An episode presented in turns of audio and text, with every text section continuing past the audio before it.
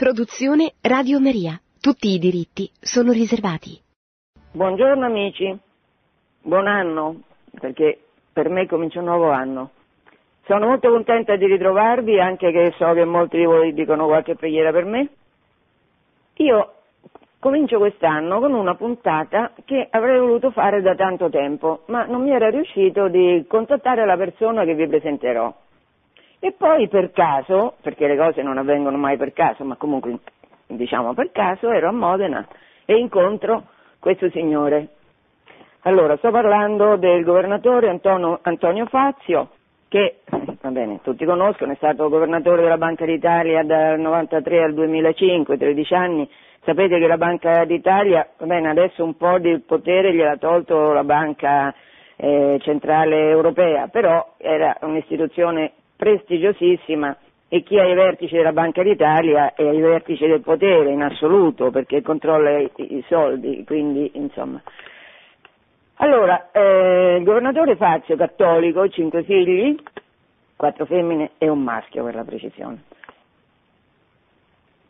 E è stato abbastanza perseguitato per la sua fede. Io mh, volevo chiedere al governatore se ci spiega un po' la situazione drammatica in cui siamo finiti da un punto di vista economico, non si sa perché ogni volta ci sono annunci che adesso ripartiamo, adesso ripartiamo, questo lo diceva anche Monti in quel periodo di governo che ha avuto, che già eravamo ripartiti e poi andiamo sempre più sprofondando, il lavoro diminuisce sempre di più e col lavoro diminuisce, scusi?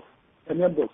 La sua bo- ecco, col lavoro diminuisce, scusate, col lavoro diminuisce anche eh, la speranza, il futuro per i giovani.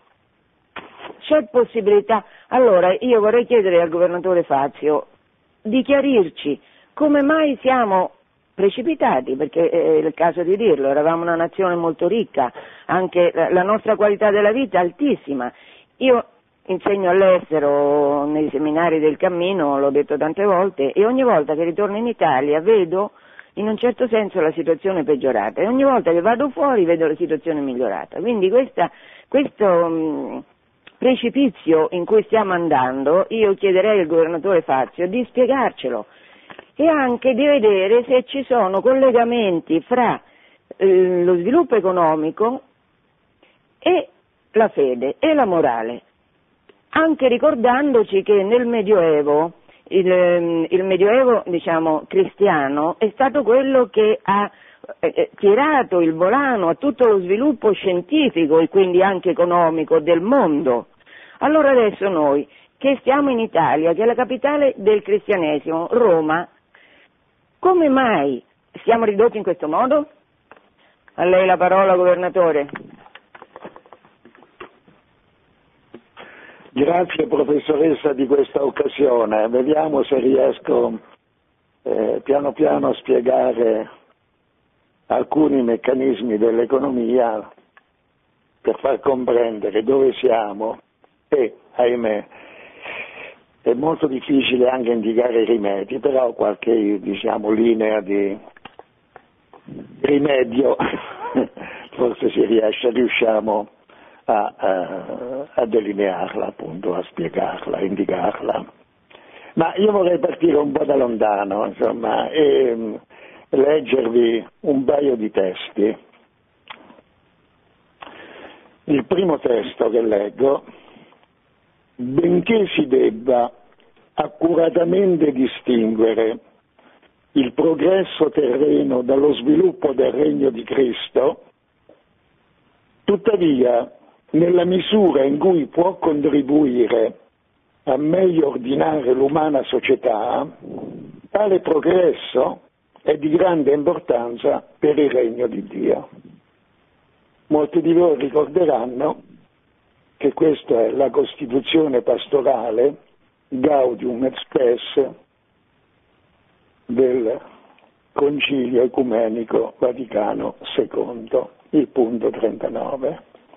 Quindi è di grande importanza dal punto di vista morale, dal punto di vista cristiano, un buon andamento della società. Io qualche volta comparo l'economia, la società non, si, non, si, non è soltanto l'economia,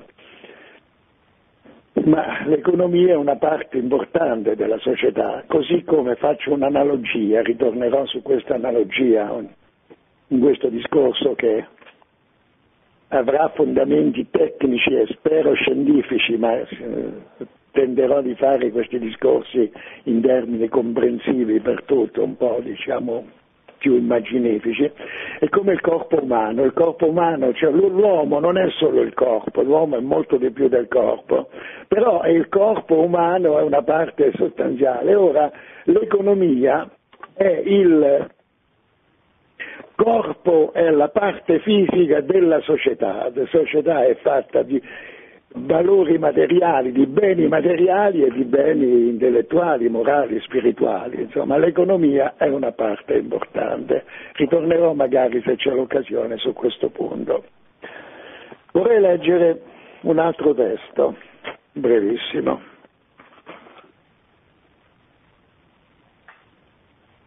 L'Italia è una repubblica democratica fondata sul lavoro la sovranità appartiene al popolo che la esercita nelle forme e nei limiti della Costituzione.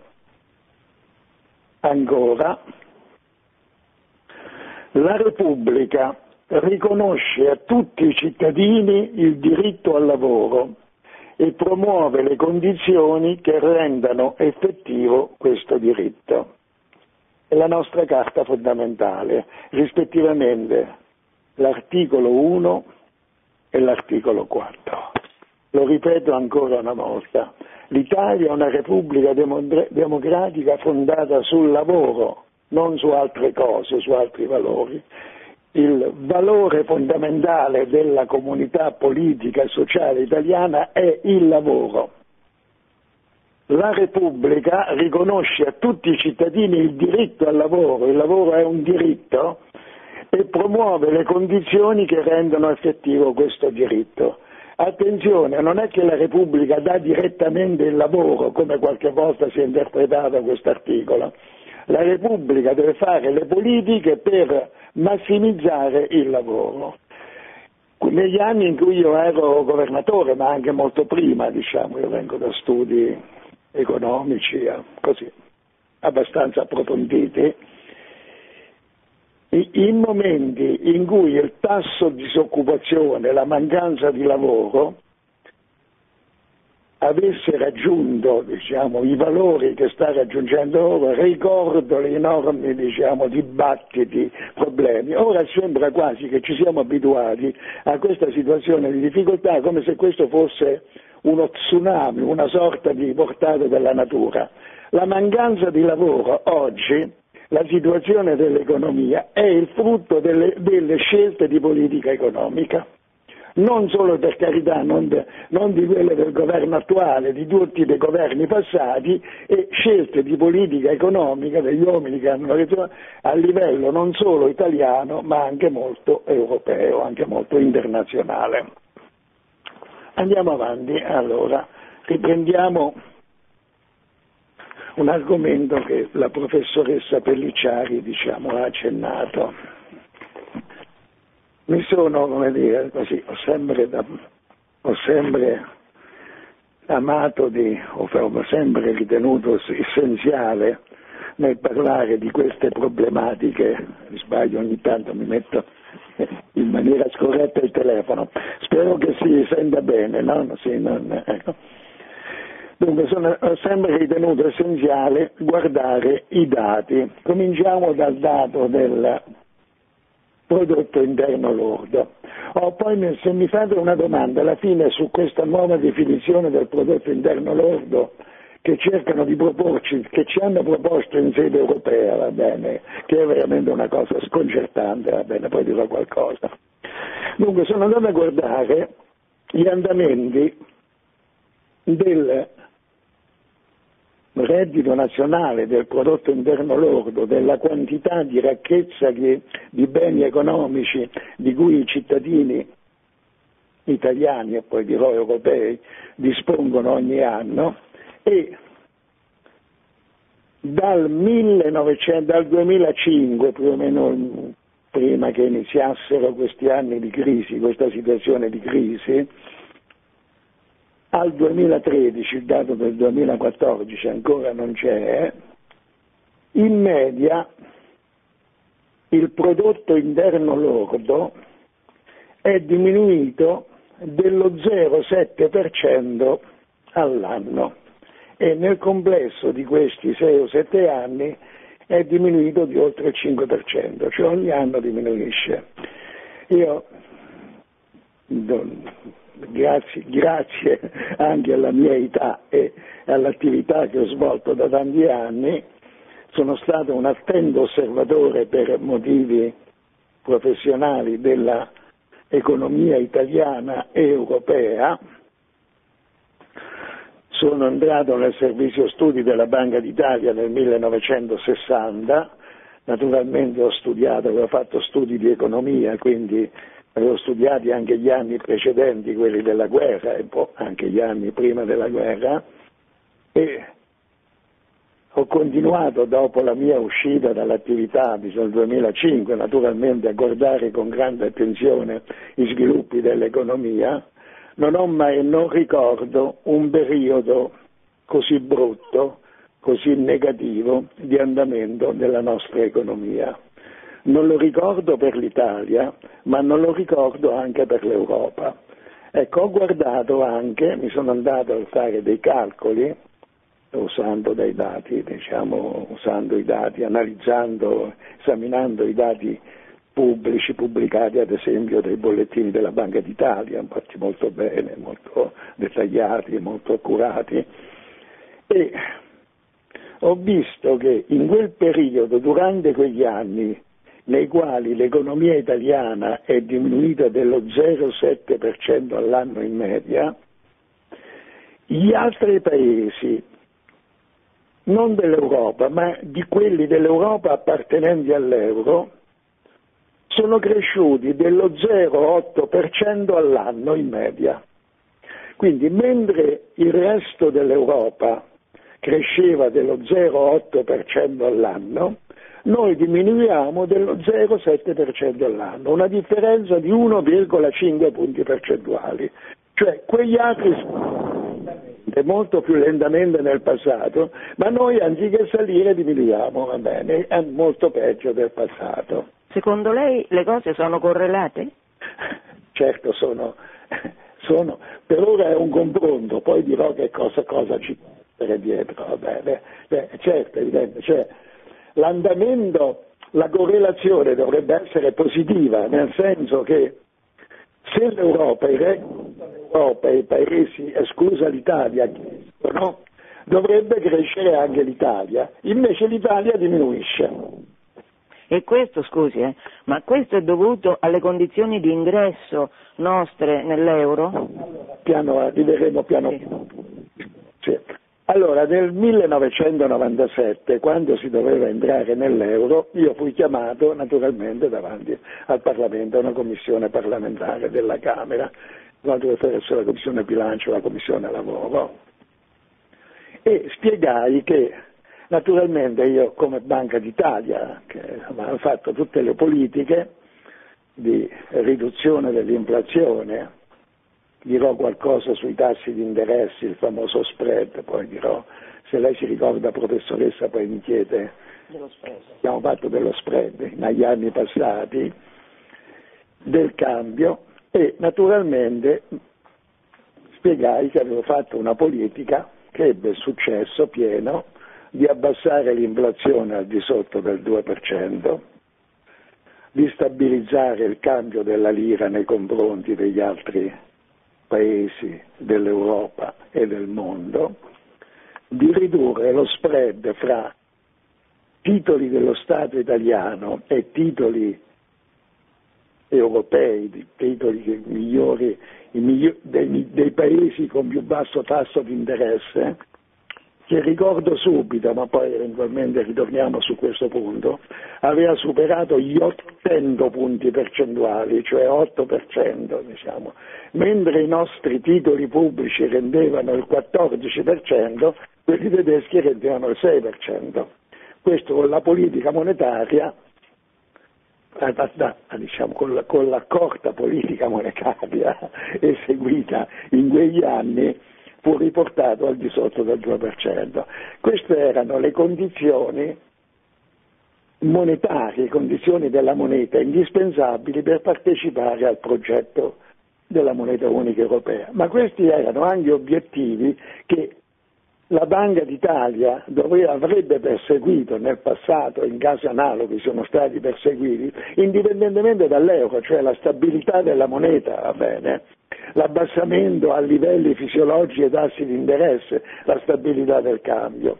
Spiegai però che questi risultati richiesti per la partecipazione al sistema monetario europeo, al nuovo sistema, alla nuova moneta europea, non sarebbero stati sufficienti per darci la crescita. Usai anche questo paragone o questa, diciamo, questa, questa illustrazione.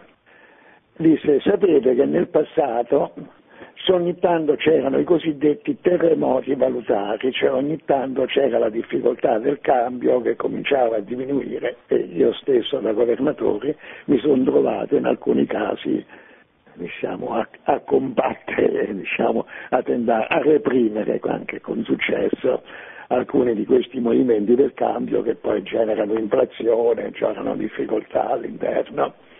Però ho detto attenzione, non avremo più i cosiddetti terremoti valutari, ma avremo una sorta di bradisismo. Spiegargli, sapete che cosa è il bradisismo? È l'affondamento progressivo del livello del suolo. È il caso classico noto nelle Pozzuoli.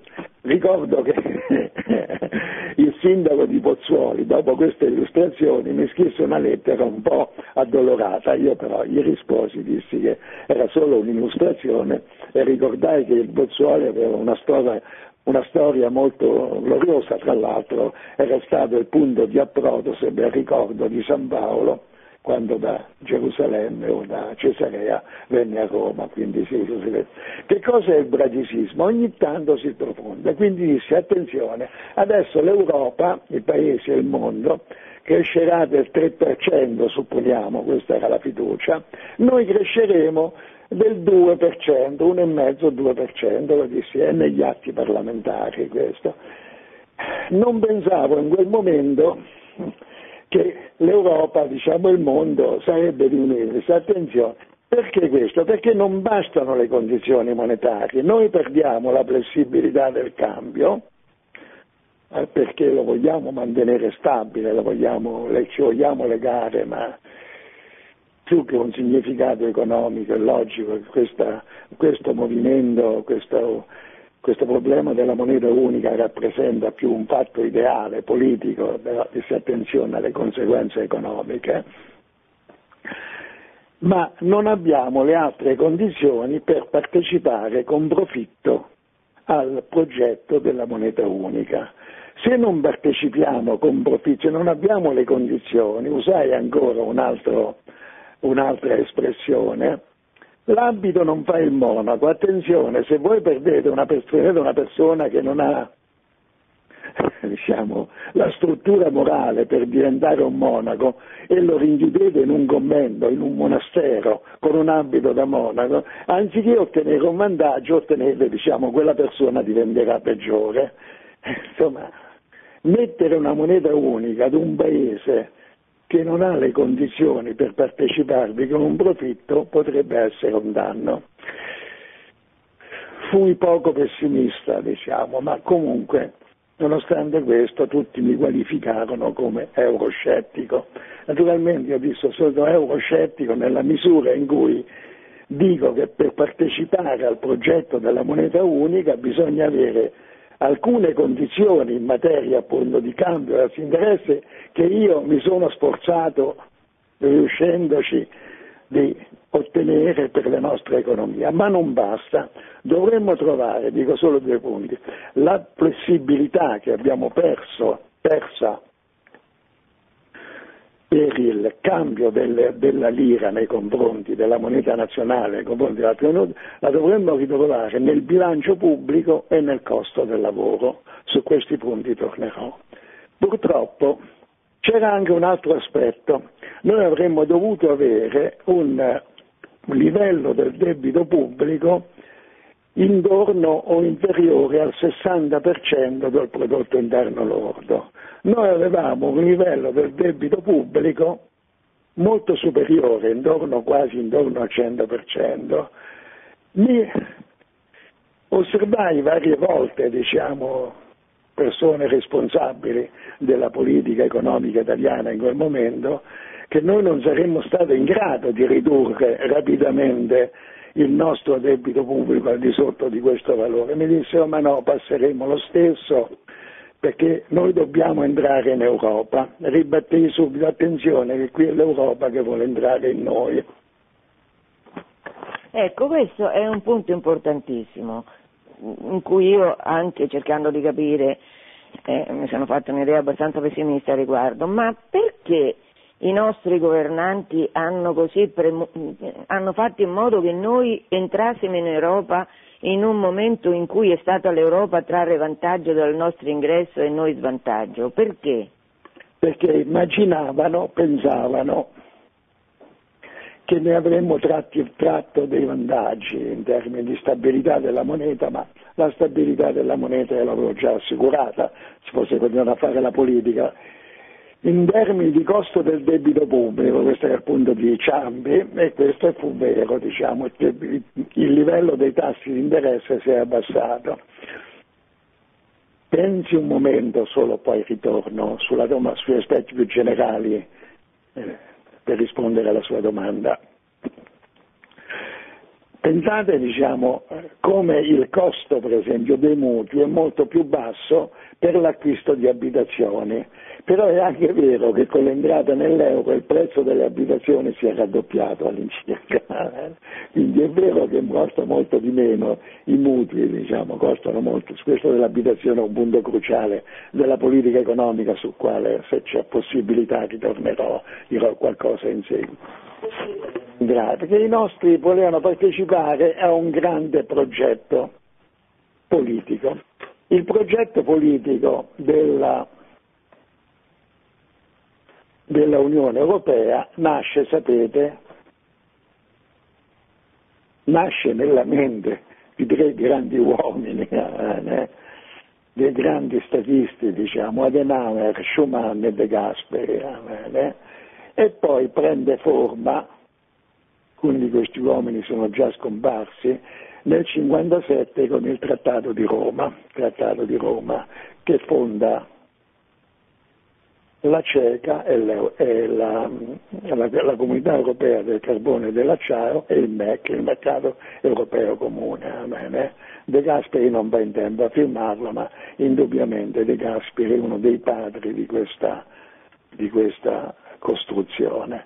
Era l'idea diciamo, che dopo i, diciamo, i, disastri della seconda guerra mondiale, che aveva seguiti, avevano fatto seguito a quelli della prima guerra mondiale, proprio in questi giorni si sta ricordando il centenario della prima guerra mondiale, la grande strage, l'inutile strage, come disse allora Benedetto XV e quindi volevano costruire un'Europa di pace. C'era anche la contrapposizione con il blocco comunista, quindi i paesi della, dell'Europa occidentale dovevano formare un blocco unico per contrapporsi in, misura, in maniera efficace alla situazione del blocco comunista dei paesi del cosiddetto socialismo reale. Nel Trattato di Roma però fu poi, dopo la morte di Gasperi, fu molto, diciamo, fu molto attivo questa, nella ripresa dei contatti per giungere ai trattati Gaetano Martino, papà di Antonio Martino, mio caro amico economista, diciamo, di idee molto particolari, ma di cui ho grande stima, sempre là in materia economica naturalmente. Gaetano Martino fu un artefice praticamente quello che poi portò, condusse a, diciamo, a realizzazione del Trattato di Roma, firmato a Roma. Nel Trattato di Roma c'erano alcuni principi, arrivo sulla... La unione, la, l'Unione, le istituzioni europee, diciamo, il MEC e la Comunità Europea del Carbone e dell'Acciaio, erano fatte per lo sviluppo dei paesi aderenti. Vi ricordate che i sei paesi aderenti erano eh, Germania, Francia, Italia e Benelux, Benelux, Belgio, eh, Belgium, eh, Olanda, Nederland e Luxemburgo, va bene, i sei paesi fondatori. Lo scopo della, dei trattati che iniziano, dei trattati europei che diciamo, prendono forma, la prima forma concreta con il Trattato di Roma del 1957, lo scopo principale, lo scopo fondamentale è lo sviluppo dei paesi. Ma un punto essenziale, un altro punto essenziale contenuto nei trattati è quello della sussidiarietà, cioè c'era un obiettivo comune, ma ogni paese doveva spingere diciamo, la propria, doveva portare la propria economia con le azioni di politica economica e sociale appropriate in, in autonomia, cioè ognuno secondo diciamo, i, le caratteristiche richieste dal proprio sistema economico e sociale. La sussidiarietà, vi ricorderanno molti degli ascoltatori, del, dei due o tre ascoltatori che hanno la bontà di ascoltarmi in questo momento, va bene, è un punto solleva per la prima volta riportato con forza, con forza da Pio XI nel quadragesimo anno, va bene? cioè non si deve affidare a comunità politiche superiori ciò che può essere fatto a livello inferiore, perché ciò che può essere fatto a livello inferiore in senso politico è più vicino, eh, viene fatto meglio perché meglio si comprendono le esigenze e le necessità del sistema di cui si ha cura. Quindi la, la sussidiarietà, ricordiamoci questo punto dimenticato. Un terzo aspetto è che la Commissione, che comincia a prendere forma cosiddetta, doveva aiutare i paesi che avevano difficoltà a inserirsi, diciamo, a trarre vantaggio dai, dai, dai trattati sul mercato comune e sulla comunità, fare, diciamo, spingere, fare le politiche, consigliare, facilitare anche gli accordi con gli altri paesi per trarre vantaggio pieno da questi anni. Guardiamo ai trattati dell'Unione Europea oggi e come vengono interpretati. Qui c'è un problema di quelli che sono i trattati e come anche vengono interpretati. Su questo punto, se lei professoressa me lo ricorda, c'è la posizione del professor Guarino, mi ricordi di di interpretare i trattati.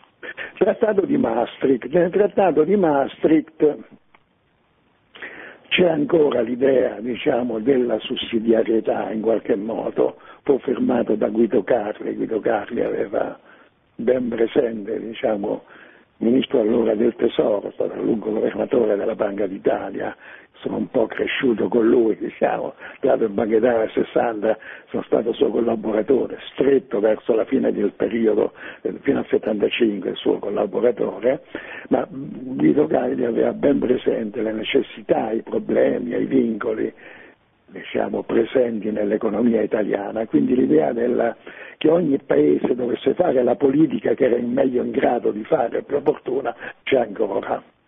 Purtroppo questo principio della sussidiarietà è completamente scomparso.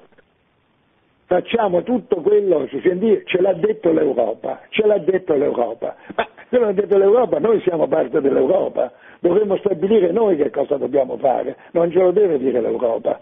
E non è che l'Europa fa i nostri interessi, l'Europa fa gli interessi la Commissione dell'Europa e chissà di chi, di chi domina nell'Europa. La posso interrompere un momento? Io eh, mi sono occupata a lungo di risorgimento.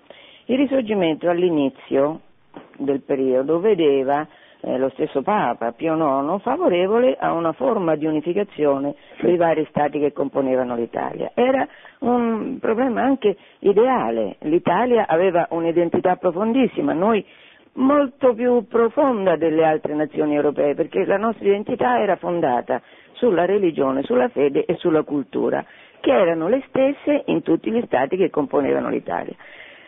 Di questo progetto di unificazione dell'Italia appoggiato dalla Chiesa, da tutto, non solo dal Papa, ma da tutto il clero, di questo progetto si sono impadronite delle forze anticattoliche che, hanno, mm, che, che erano al servizio di potenze mondiali come Inghilterra, Francia, la stessa Germania, mm, più tardi anche gli Stati Uniti, di potenze mondiali che volevano ridurre l'Italia che mai lo era stata a Colonia, perché così avrebbero dominato, mentre Roma, eh, Roma è il simbolo del, del mondo, quindi Ro- Roma non era mai stata colonia, Roma è stata colonia quando è stata trasformata in Caput Italie, da Caput Mundi Caput Italia, a quel punto non contava più niente.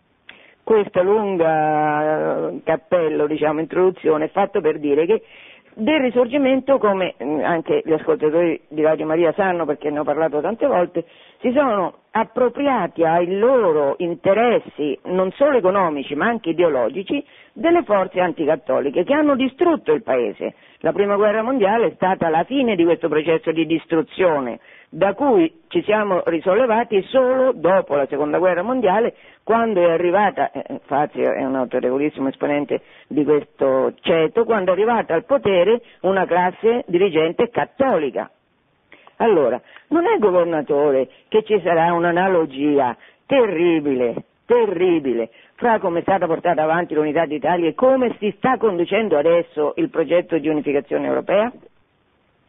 Non voglio spingere la mia analisi, però l'analisi di quello che vedo adesso sulle finalità non, eh, non mi pronuncio, anche se diciamo dirò alcune cose.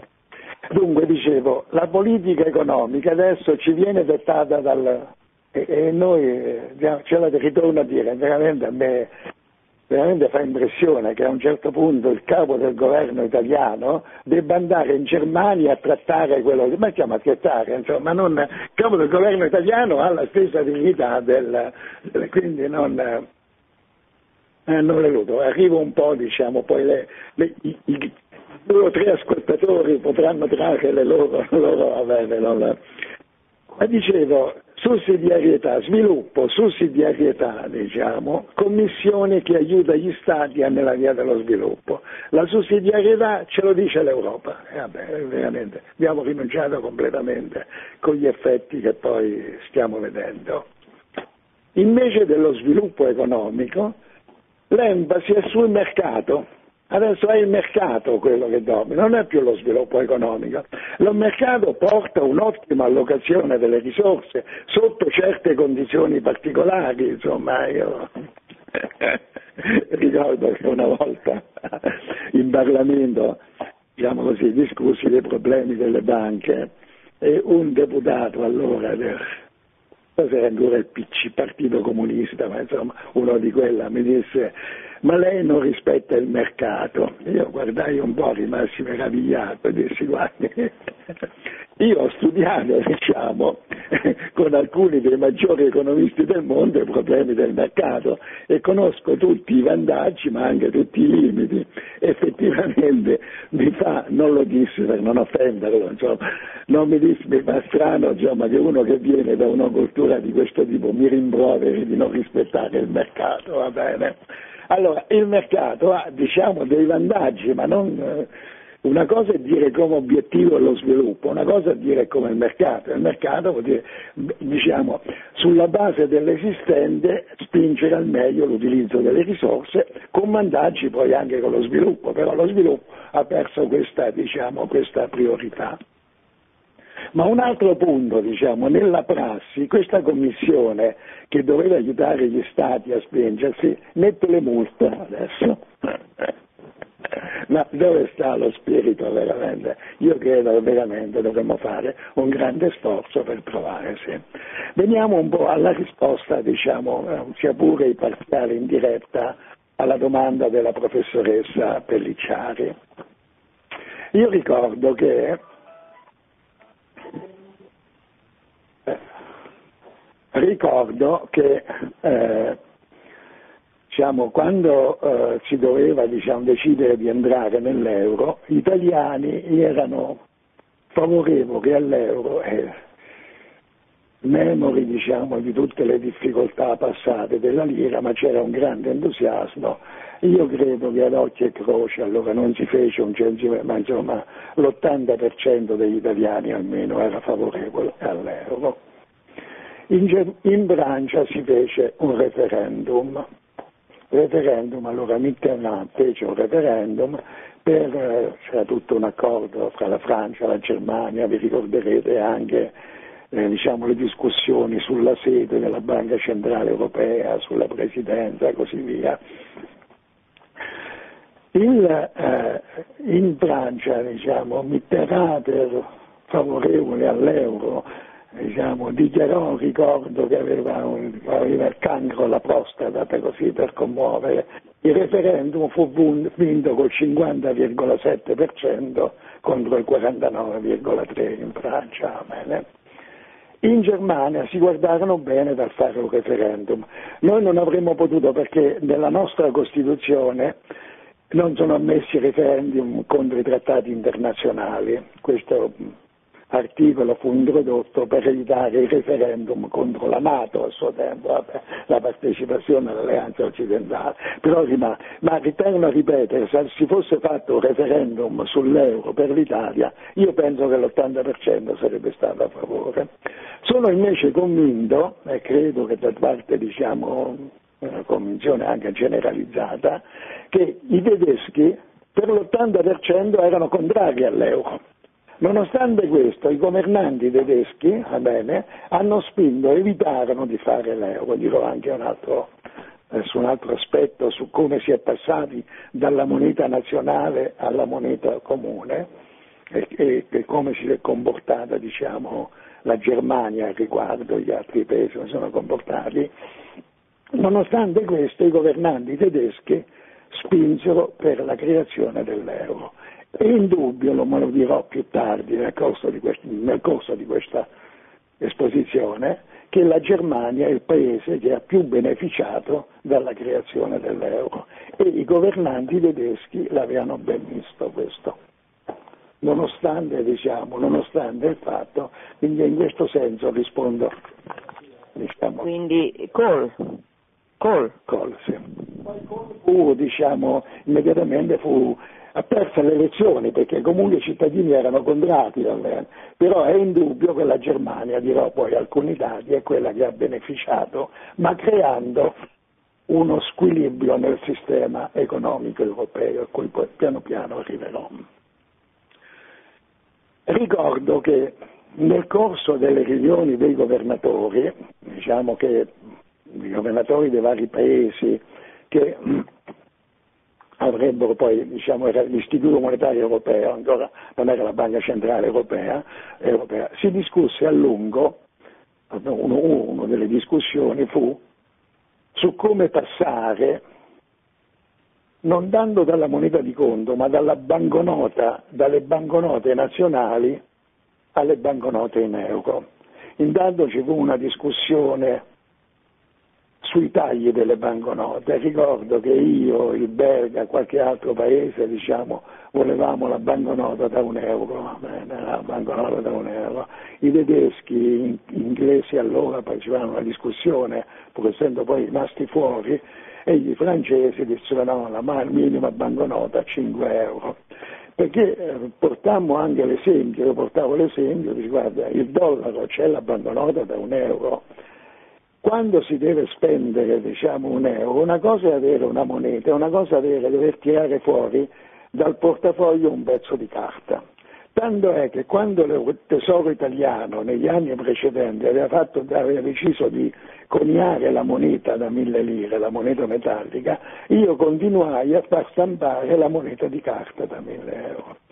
L'eliminazione di queste, diciamo, dei tagli piccoli ha portato a quel fenomeno per cui tutto ciò in Italia mille lire poi è venuto a costare un euro. Il fatto che quando uno guarda una moneta non si rende più conto che una moneta da un euro vale, valeva 2000 lire. Infatti c'è stato un impoverimento sostanziale di tutti quelli a reddito fisso perché i prezzi sono raddoppiati. Ma questo non è dipeso dalle autorità che hanno guidato italiane, che hanno guidato questo processo? Dalle autorità, sto venendo europee, dal modo come si è affrontato questo.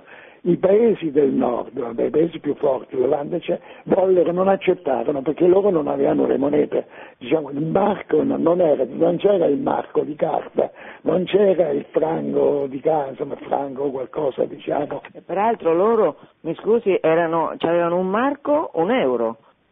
Anche loro avevano esattamente lo stesso fenomeno, che quello che costava un marco costò un euro. E noi la metà, già dall'inizio siamo partiti malissimo. Eh, da lì questo, questo ha frenato, ma adesso poi ritorno, non è questo il male principale, ma ha frenato i consumi nei primi anni di partecipazione all'euro, perché ha impoverito tutte le classi, non ha impoverito me e lei, professoressa, penso, ha impoverito la, la donna che andava, il pensionato che andava al mercato a comprare i carciofi, la verdura, diciamo, l'insalata, i pomodori, e mi ha detto che è quasi tutto raddoppiato, insomma.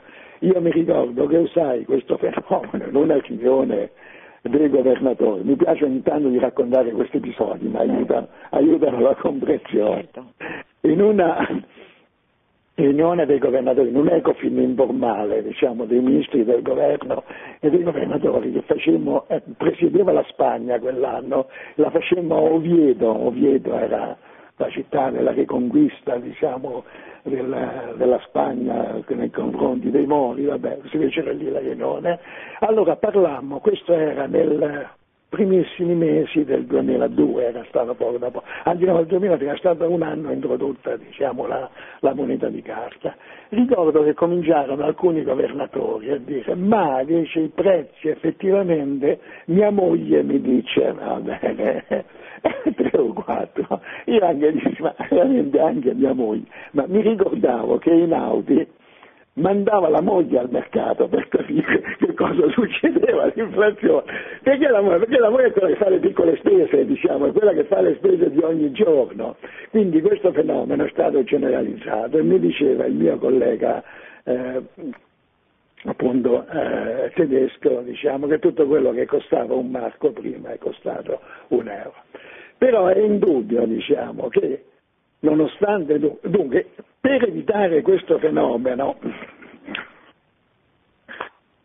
chi ha studiato l'analisi economica, diciamo anche quella antica, sa benissimo che intorno al 1370 Nicola Oresme, diciamo, vescovo di Lisieux, la cittadina di Santa Teresa, va bene, grande studioso dei fenomeni monetari, precettore del figlio del re di Francia, aveva scritto uno dei primi trattati sulla moneta.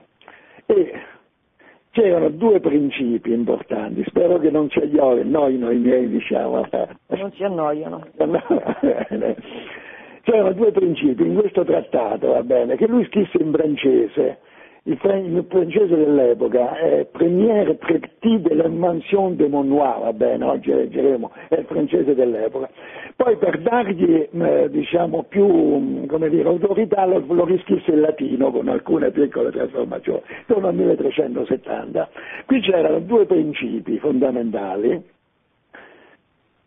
Eh, le roi ne doit jamais changer la monnaie, re non deve mai cambiare la moneta, perché quando si cambiano le monete i, molti fanno degli imbrogli a danno diciamo, della, della, povera gente. Questo è un punto ce l'ha, è chiarissimo.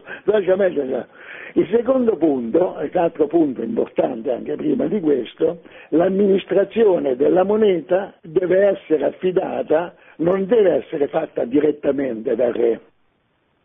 Sapete che nella nella finanza romana, tutti sanno che nella finanza romana c'era perfetta coincidenza e confusione tra le casse dello Stato e le casse della, dell'imperatore in quanto tale. Ora lì Orelma dice attenzione, la moneta non deve essere re perché i governanti ne approfittano per, a danno della generalità dei cittadini, alterando i valori della moneta, creando l'inflazione, insomma, cose enormi. E dice appunto i la moneta deve essere affidata a una persona indipendente o a un gruppo di uomini indipendenti, la quale la gestiscono nel, nel testo latino c'è proprio una traduzione latina pro bono comunitatis, vabbè. Scusi, ma chi li sceglie questi uomini indipendenti? E una deve scegliere. Il re, quindi sempre dipendenti in ultima analisi dal re. Detto, li devono scegliere i parlamenti oggi, va bene, va bene. Se oggi un parlamentare deve essere scelto. Ma questo è il principio che è entrato nelle banche centrali, la moneta deve essere indipendente.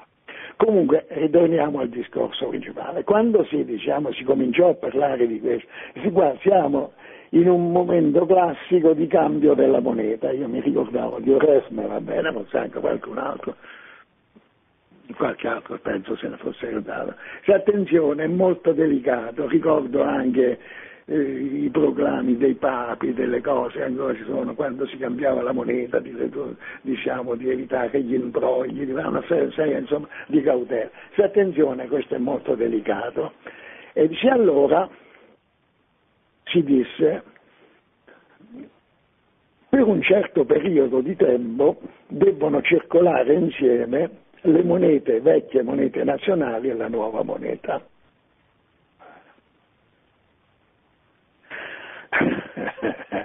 Ricordo che il rappresentante inglese, eh, quando si decise su fare, oramai l'Inghilterra aveva deciso di non partecipare, e allora sì, che cosa sulle monete nuove dell'euro, che simboli mettere. E vabbè, insomma, ognuno diceva le sue, io dissi, ma abbiamo tanti uomini in ogni paese, un uomo scienziati famoso, forse San Benedetto, padrono dell'Europa, e rappresentante inglese ironicamente, dice, ma io ho una proposta, mettiamo la signora Thatcher sulla moneta. Questo però il governatore mi ha offerto su un piatto d'argento un'osservazione che è interessante, e, e, quelli che ascoltano lo possono controllare di persona. Guardate i simboli che compaiono su, le, su tutti i tagli dell'euro, guardate i simboli.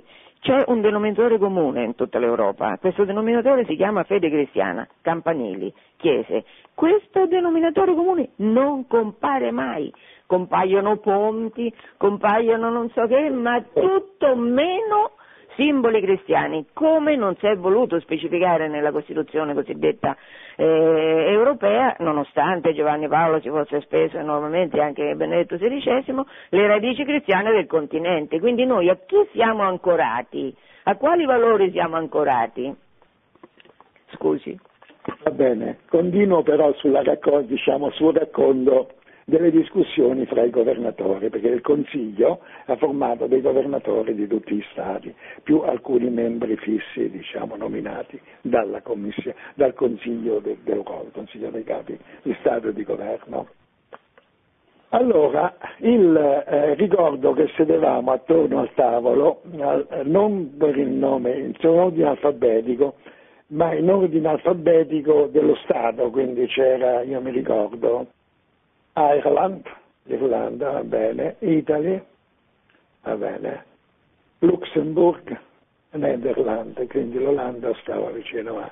Vi ricorderete anche che il presidente della banca centrale olandese, Wim Duisenberg, persona di grande valore, mio buon amico, mancato prematuramente purtroppo dopo che aveva lasciato l'incarico, eh, dove quel signore con i capelli, un ciuffo di capelli bianchi, va bene, un po' scomposti, va bene, si cominciò a dire attorno al tavolo, io ricordo che stava vicino a me, questo tavolo abbastanza, come dire, eravamo una ventina di persone attorno al tavolo, erano 12, 17, 18 persone più a qua. Eh, disse, ma insomma questo signore disse, io penso che per, dovremmo avere per 20 anni questo signore le monete nazionali che circolano insieme alla, circolano insieme alla moneta comune, per evitare questi fenomeni, anche se non si ricordavano Oresme, Nicola Oresme, li conoscevano i governatori, questi erano tutti governatori, eravamo allora tutte persone che avevano dire, governato le monete nazionali. Ah, eh, come dissi io, dissi San Governo, mi sembra ho esagerato, insomma, come facciamo a presentarci politicamente, conventiamo, dobbiamo fare un po' di meno, e così anche gli altri. Bene, si fa una lunga discussione, l'opinione dei governatori attorno al tavolo, cinque anni di doppia circolazione. Questa è la proposta che fanno i governatori. Ora, i governatori naturalmente competenti, sono competenti per queste tematiche, ma la decisione è dei ministri dei governi, vabbè, degli stati, quindi rappresentati dai governi. Fanno una serie di discussioni e i governatori, io non ho partecipato, queste poi erano dire, un gruppo di rappresentanti dei governatori europei con i ministri, fanno un arretramento a due anni, dicono vabbè, andiamo per due anni. Fanno moltissime altre discussioni, eh? i due anni nell'ambito del Consiglio dei Ministri scende a sei mesi. La Germania decide che non ci sarebbe stata alcuna differenza, decide che dal 2 gennaio del 2002, il primo era giorno, vabbè, la, la, la circolazione, da quel momento non ci sarebbe stata più la doppia circolazione. Ma come è stato possibile? E tutti gli altri? E tutti gli altri hanno dato sei mesi invece, sei mesi. Questo fu l'accordo, fu la decisione dei governi. Naturalmente per sei mesi diciamo. Che cosa doveva garantire la doppia circolazione? Che alcuni, tutti, tutti, i consumatori, decidevano se pagare in lire o in euro e avrebbero controllato l'unico modo di controllare. Con questo modo forse. Beh, certo, in un certo senso in Germania non dovevano controllare niente perché avevano già stabilito la parità, un euro, un marco. No, no, no, no? stabilito, no, no, un, euro, un, un, marco era mezzo euro, che scherzi. Ah, un marco era mezzo euro? Sì, era mezzo euro. Come da noi diciamo mille lire erano mezzo euro, da noi mille lire erano mezzo euro, sulla pratica, però ai tedeschi non gli importa niente questo. Va bene partirono immediatamente, diciamo, va bene. E i tedeschi però hanno, sapevano il fatto loro, va bene. Qual era il motivo? Bene, che se avessero tenuto anche per sei mesi, non per plan, i tedeschi avrebbero rifiutato l'euro, perché l'80% dei tedeschi, così, insomma adesso lo dico in maniera come mia impressione, ma generalizzata, la gran larga maggioranza dei tedeschi era contraria all'euro era attaccata al marco. Quindi diciamo che questa politica è stata imposta dagli governatori, governanti illuminati tedeschi che hanno, che hanno, avuto la forza di imporla a tutti gli altri. Beh, non è così, perché anche gli stessi tedeschi capivano che avrebbero avuto dei vantaggi, ma non è che ne imponevano, però tutti quanti, anche gli altri governanti, inclusi i greci, i portoghesi, gli spagnoli, gli irlandesi e gli italiani, noi pensavamo di ottenere dei vantaggi. E io però, io e qualcuni altri avevamo, avevamo avvertito, attenzione, per ottenere dei vantaggi devi ottenere, su questo è il punto sul quale andremo, devi recuperare con la spesa pubblica, con le entrate pubbliche, col bilancio pubblico e con il costo del lavoro quello che perdi con il cambio. Lo vuoi spiegare un pochino meglio questo aspetto? Ah, dopo aver dato altri anni, va bene la crescita. Penso che Dobbiamo... sarà poco tempo per le domande, ma comunque è talmente interessante. Eh, ho piacere di raccontare questi episodi perché diciamo così, le cose le fanno gli uomini, hanno, Il, eh, lo sviluppo, diciamo, l'andamento delle economie europee è quello che ho raccontato ora ma se si vede l'economia europea nel complesso, arrivo piano piano per arrivare alla spiegazione dei problemi, al nocciolo della, diciamo, delle problematiche rispetto alle quali ci troviamo di fronte e che generano questi problemi e questi fatti negativi per la nostra economia e per molte altre economie. L'Europa nel complesso cresce di meno dell'America e dell'Asia, va bene? Il Giappone forse va un po' peggio dell'Europa.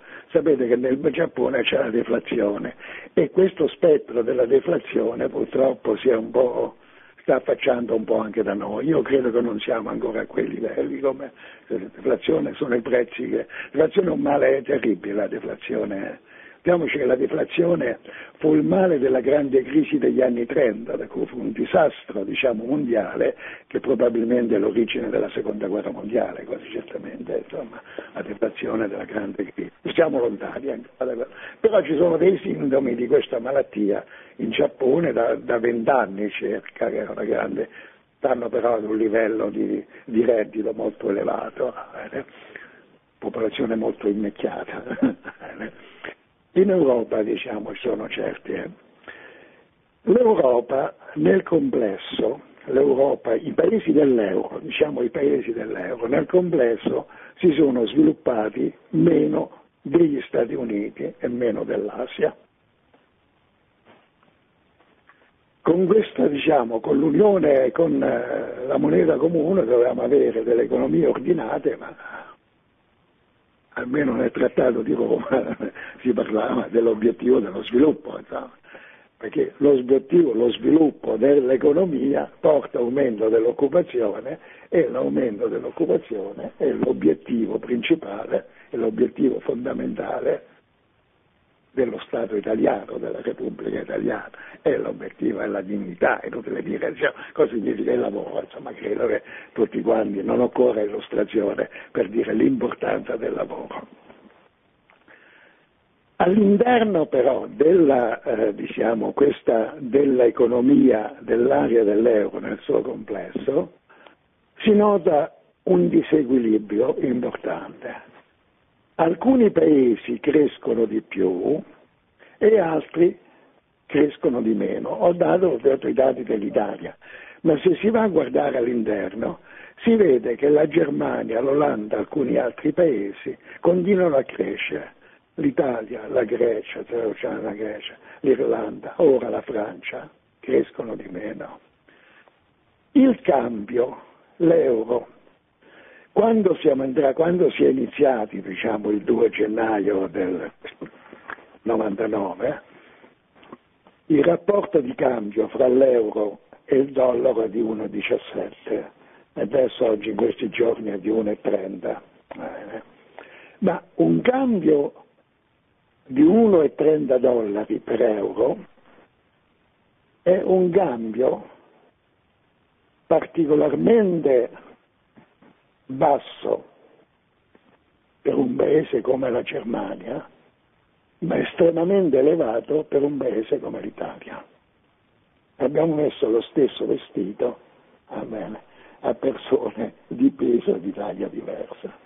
Che cosa avviene con un cambio? Diciamo, un cambio particolarmente favorevole un cambio troppo basso genera anche inflazione, però la Germania ha delle difese molto forti perché ha una buona struttura del bilancio pubblico, ha una politica salariale, ha una legislazione del lavoro molto, diciamo, molto avanzata e molto efficace per combattere l'inflazione.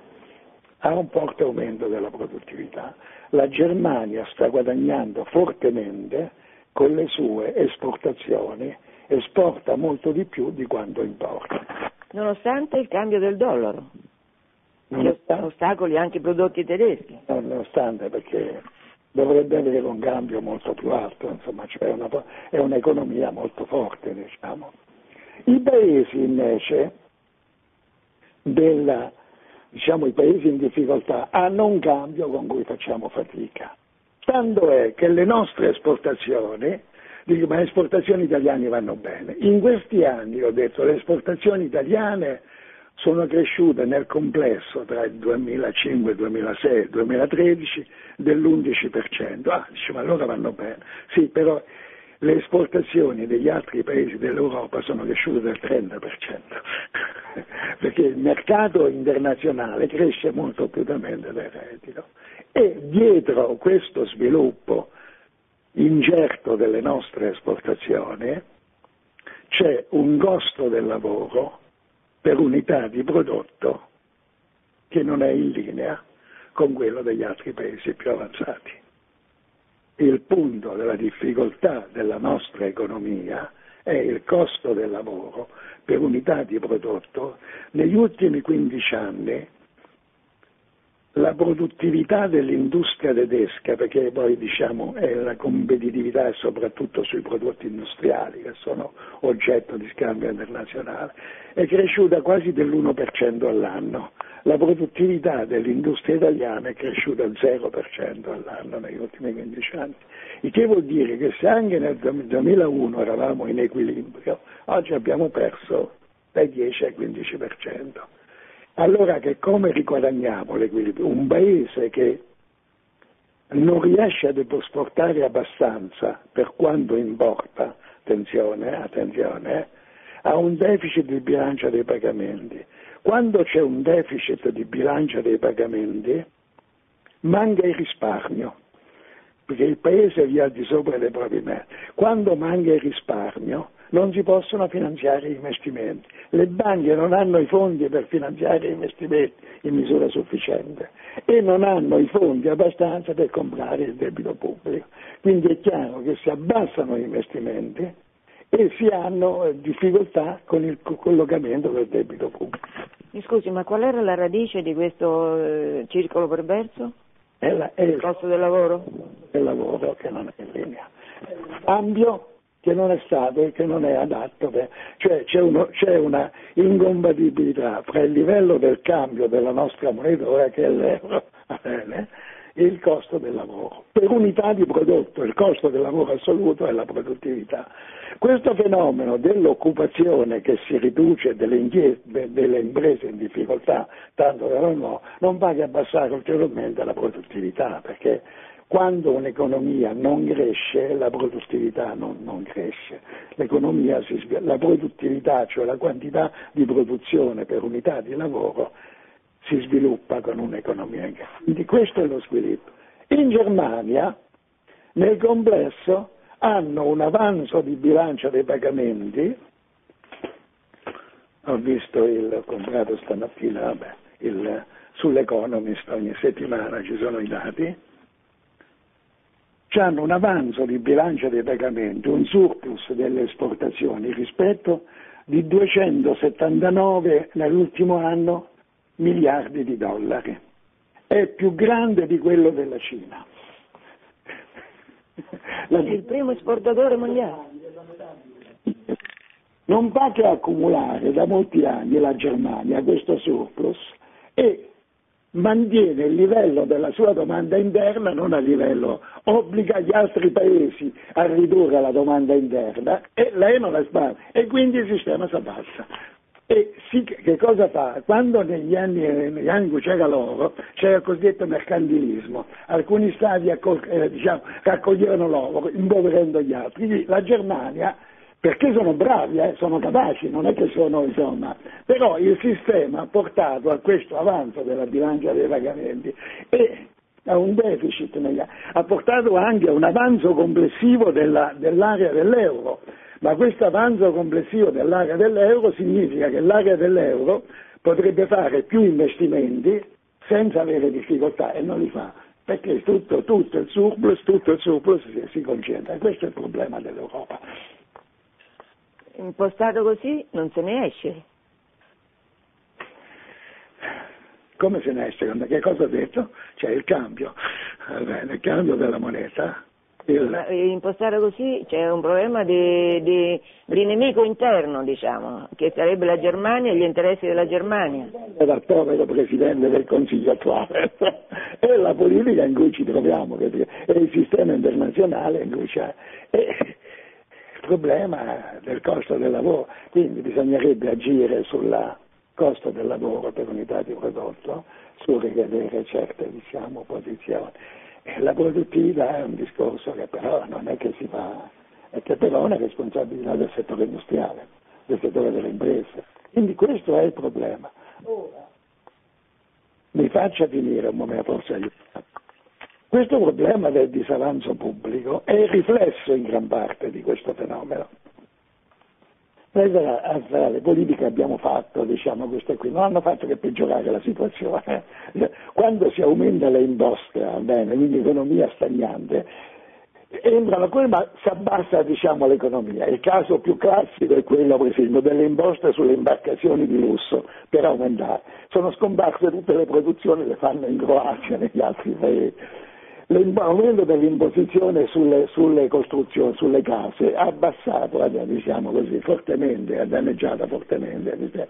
per cui le entrate dopo l'aumento delle imposte sono meno di prima.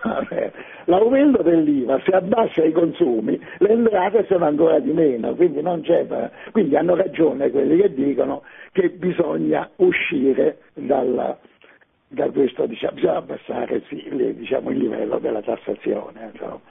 Come si fa? Se si abbassa il livello della tassazione però si genera il disavanzo. Qual è la via di uscita per ridurre il disavanzo del debito pubblico? La crescita.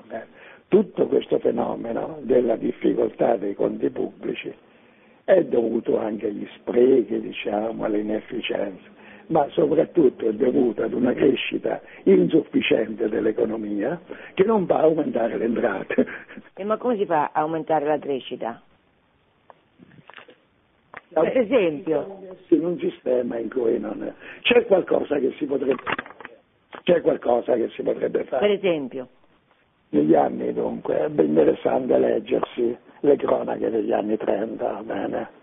quando Keynes comincia a dire attenzione se c'è disoccupazione, se si fanno gli investimenti, gli investimenti generano risparmio e generano crescita, va bene bisogna avere una capacità di individuare alcuni degli investimenti da fare e da portare avanti. Occorrebbe avere un costo del lavoro.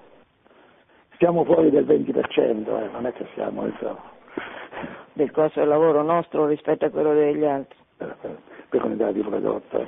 Allora, io penso, avevamo... Abbiamo diciamo una serie, quindi i problemi sono veramente strutturali ma questi problemi strutturali con una Germania che accumula questi surplus di altri paesi è diventato un problema dell'Europa. Quindi occorre uscire da questo. Allora, io all'inizio, Anche troppo. Sì, all'inizio io avevo pensato di fare altre considerazioni, non è stato possibile perché non c'è tempo, d'altronde era è molto più opportuno fare quello che il governatore ha fatto, cioè cercare di chiarire bene questo punto. Poi la domanda su Guarino, che è in polemica netta con l'attuale politica, perché dice che è antidemocratica, perché va contro i trattati precedenti, insomma, è una cosa che... Sì, è il modo come anche interpretato. È il modo anche come viene interpretato l'euro. È l'euro, ma il modo come. Vuole parlare un momento di questo? Un momento, diciamo. Un momento eh, dopo firmato il trattato di Maastricht, in cui c'era ancora un po' di, di sussidiarietà ed, eh, si decise, capirono che non c'erano vincoli, i tedeschi soprattutto, che non c'erano vincoli per il bilancio pubblico esplicitamente, cioè i vincoli che si imponevano monetari, avevamo raggiunto, avevano percepito che non erano. Allora introdussero un cosiddetto patto di stabilità, con un accordo che però non è nel trattato, diciamo, un accordo ulteriore invertato, però a un certo punto si accorse questo accordo di stabilità suonava male perché, e allora ci dissero di stabilità e crescita, scambiarono il nome, illudendoci tutti quanti, io me lo ricordo, e io dicevo ma dove sta la crescita? Io sono la stabilità, va bene, ma poi la stabilità, insomma, di stabilità si muore, insomma, o perlomeno insomma, così ci si sente male. Che cosa hanno fatto questi trattati che appunto Guarino ha messo in luce? Sono anche contro lo spirito, non questi trattati, questi accordi superiori firmati pare da un da un commissario, poi passano anche con procedure non, non, dei trattati internazionali, sono anche contro lo spirito del trattato, non dico quello di Roma, ma anche quello di Maastricht. E questi stanno rendendo, questa roba del 3%, stanno rendendo questa gestione ancora più difficile, perché obbligano gli Stati insomma gli stati in difficoltà avrebbero essere dovuti finanziati dalla Germania che aveva un surplus. E perché non lo capisce la Germania? Bisogna chiederlo a loro. certo. Allora. Ho grandi amici da Gran Germania, però questi qua non li conosco più, insomma, non, le, non, le, non, le, non fanno, perché? Perché vedono il loro vantaggio, insomma, quindi, eh, Miope. Eh, e vedono, e poi siete, siete quelli scioponi, ora è vero siamo scioponi, però ci siamo messi in un sistema, appunto, eravamo persone poco poco virtuose, ci siamo messi un abito da monaco, siamo entrati in dove vabbè, stiamo soffrendo. Comunque io adesso questa è un'opinione mia, però è vero che la Germania ha avuto una rivoluzione nel Cinquecento che si chiama Lutero e questa rivoluzione eh, che ha portato al disprezzo per tutto il resto dell'Europa cattolica, e questa rivoluzione è al disprezzo anche per gli ebrei, al disprezzo per la cultura romana e questa rivoluzione eh, si porta alle conseguenze anche oggi. E forse um, questo spirito tedesco ha qualche problema che si, si dovrebbe riconvertire la Germania, dovrebbe tornare a Roma. Dunque, Se la Germania tornasse a Roma forse i problemi sarebbero diversi. Dunque io vorrei, come dire, su questo capisco il punto. Dunque la Germania che cosa ha avuto nella storia? Si sente, va bene la voce, nella storia economica recente, negli anni venti, dopo la prima guerra mondiale, ebbe la famosa grande inflazione che rimane nella storia. La grande inflazione fu un fenomeno straordinario dal punto peggiore dell'inflazione russa durante l'invasione, lo, diciamo, la svalutazione giornaliera del rublo, molto inferiore a quella del marco. Era, dunque in media negli ultimi, dunque emendarono allora, perché i grafici normali non erano più in grado di fare, emendarono i grafici, i grafici logaritmici, tanto per, dire, per far vedere, diciamo, in media negli ultimi Nell'ultimo periodo di inflazione del Reichsmark l'inflazione media era del 15% al giorno, va bene? Del 15% al giorno. Keynes nella le conseguenze economiche della pace aveva previsto questo e è stranamente un libro veramente profetico, va bene? Perché a un certo punto assalteranno, dopo questo si creeranno dei soldi, assalteranno i negozi, diciamo, questa quasi la notte dei cristalli, diciamo, veramente, comunque prende la grande inflazione. La grande inflazione era tale che, vabbè, io, io facevo la collezione di francobolli, poi non mi ricordo i francobolli, 4 milioni di marchi, 10 milioni francobolli. A un certo punto non si trovavano più i francobolli e per far partire la posta attaccavano direttamente sulle lettere le banconote lo stipendio, i, i, dipendenti pubblici e privati andavano a riscuotere lo stipendio con la carriola. Eh, è così, eh, non, è, non è bene. Si racconta il caso degli avventori che entravano in un bar, ordinavano il caffè e quando si alzavano il caffè era raddoppiato. però in media al 15 giorni. Quindi è un orrore, diciamo un timore orrore dell'inflazione, i tedeschi ce l'hanno ancora questo, eh, questo fatto dell'inflazione. Questa che sta dicendo è una causa più immediata rispetto a quella più lontana, la causa prima che avevo detto io. Adesso quello che conosco va bene, sono no, accolto con grande interesse ovviamente, condivisione quello che lei dice, però insomma adesso mi faccio parlare delle cose. Per questo diciamo, negli anni 30, per timore di questo, quando fanno una politica economica del rigore, del taglio della cosa, nel marzo del 1930 il vecchio presidente Hindenburg, un eroe della guerra prussiana, eh, incarica, cioè la Repubblica di Weimar, bene, si comincia a sfaldare, incarica un rappresentante del partito del Zentrum, del Zentrum cattolico tra l'altro, di fare, questo fa una politica così dura, va bene, si chiama Bruning, va bene, che viene definito alla fine cancelliere della fame, va bene, allora lo tolgono di mezzo, dice che deve fare, eh, perché non dovevano, c'è il problema dei, dei, dei, dei eh, delle, riparazioni di guerra, allora lui deve abbassare i salari, cerca di abbassare addirittura i salari, sono delle cose terribili.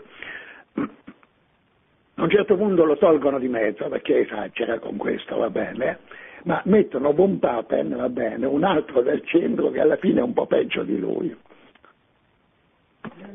Fanno ogni elezione che fanno, il partito nazista aumenta di voti.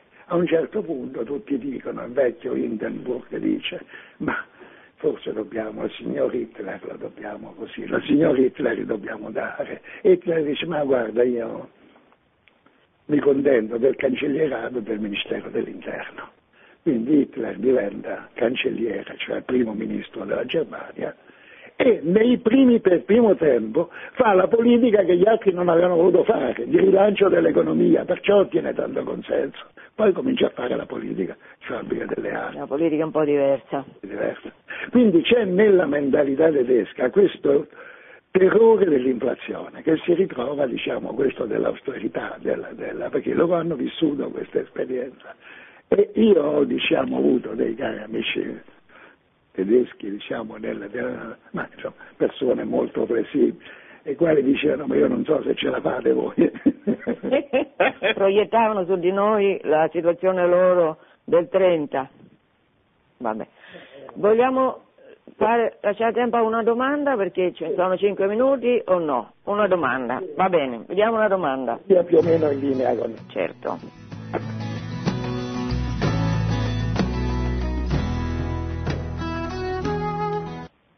Pronto? Pronto?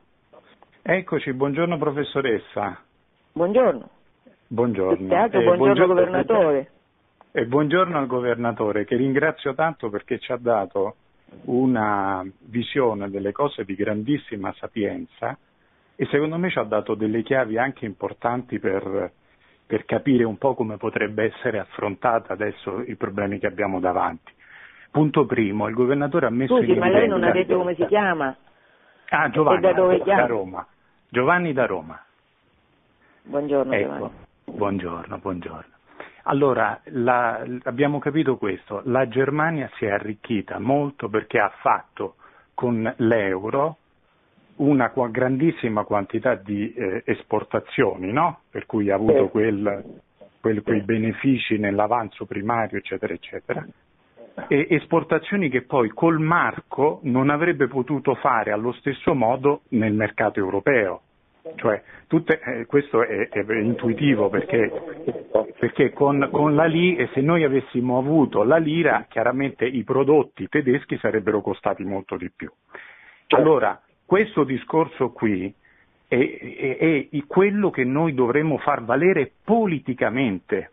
Cioè, professoressa, la via d'uscita non è una via d'uscita tecnica, è una via d'uscita innanzitutto politica. E qui torniamo al discorso che faceva il governatore sul fatto che la buona idea dell'Europa era un'idea buona fino a quando è stata un'idea governata dalla politica, non dalla legge del 3% del, adesso del fiscal comp- compact, eccetera, eccetera. Quindi noi dovremmo far capire, mentre questa consapevolezza è totalmente assente, perché i tedeschi credono, voglio dire, di essere quelli che ci danno la mancia.